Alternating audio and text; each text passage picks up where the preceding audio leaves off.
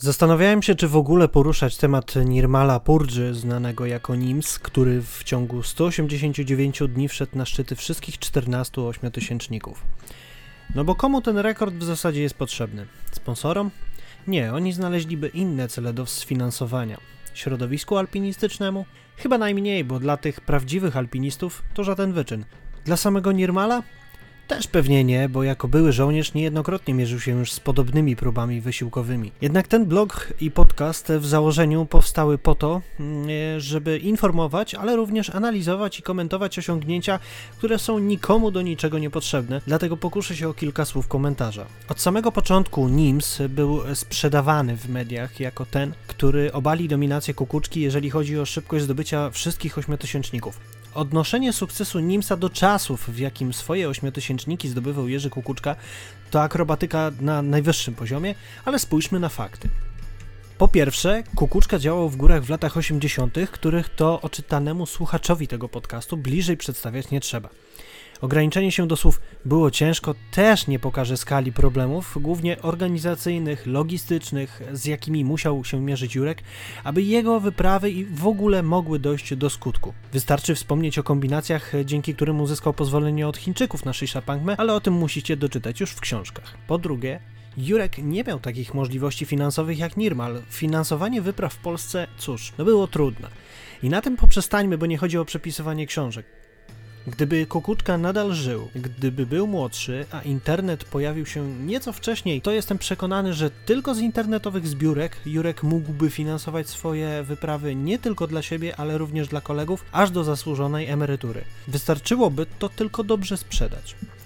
I wreszcie po trzecie, Jurek wspinał się na szczyty nowymi drogami, zimą, w stylu alpejskim, bez dodatkowego tlenu, może poza Everestem, a Nirmal Burja swoją szybką koronę zrobił drogami normalnymi, w dodatku wspomagając się tlenem z butli. Do tych trzech punktów można by dopisać kolejne, tylko nie bardzo jest po co.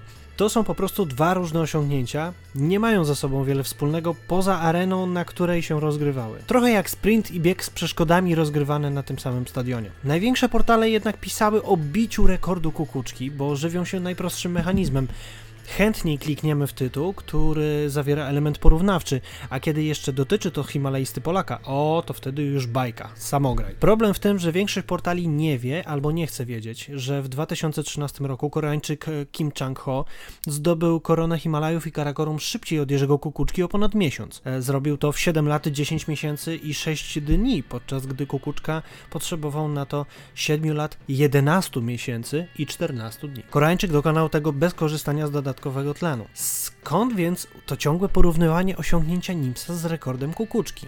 W moim przekonaniu był to celowy zabieg otoczenia Nepalczyka, a może nawet samego Nirmala. Z całym szacunkiem do Kim Chang-ho, ale mimo, że zdobył koronę Himalajów i Karakorum szybciej niż Jurek, to nie jest on tak rozpoznawalny poza środowiskiem wspinaczy jak Jerzy Kukuczka. Bicie rekordu Kukuczki, pokonał Mesnera, wszedł szybciej niż Wielicki, zjechał na cieńszych nartach niż Bargiel. Porównywanie do największych ma swój urok i napędza sponsorów. Wyobraźcie sobie, że idziecie do dużej firmy po pieniądze i mówicie, że będziecie bić rekord Koreańczyka. Prezes firmy lub dyrektor dyrektor odpowiedzialny za budżet przedsiębiorstwa nie ma pojęcia, kim ten Koreańczyk w zasadzie jest. Ale Kukuczkę kojarzy, bo jako dziecko w latach 80. z uwagą nasłuchiwał radiowych doniesień z wyścigu Messnera z Kukuczką. Czy w związku z tym chętniej da pieniądze na pokonanie anonimowego, dla niego Koreańczyka, czy jednak Polaka. Chciałbym być dobrze zrozumiany. Dla Nimsa to jest niewątpliwie ogromny wyczyn i nie należy go deprecjonować. To w ogóle jest bardzo duży wyczyn, kiedy wyjmiemy go z ram klasycznego alpinizmu, czy też himalaizmu, który historycznie polegał jednak na bardziej odkrywczych dokonaniach, wręcz eksploracji, wytyczaniu nowych dróg,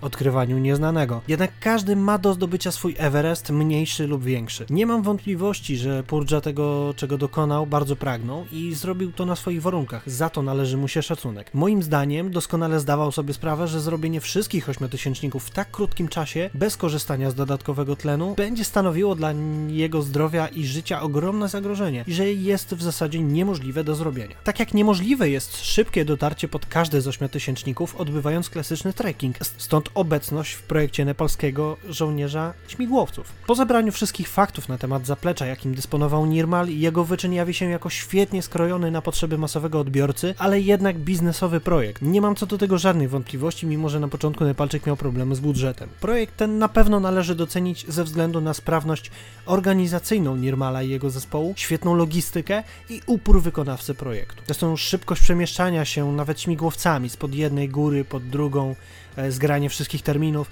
no to musi budzić szacunek. A o wielkości kukuczki niech świadczy fakt, że nawet 30 lat po jego śmierci ciągle ktoś chce się z nim ścigać.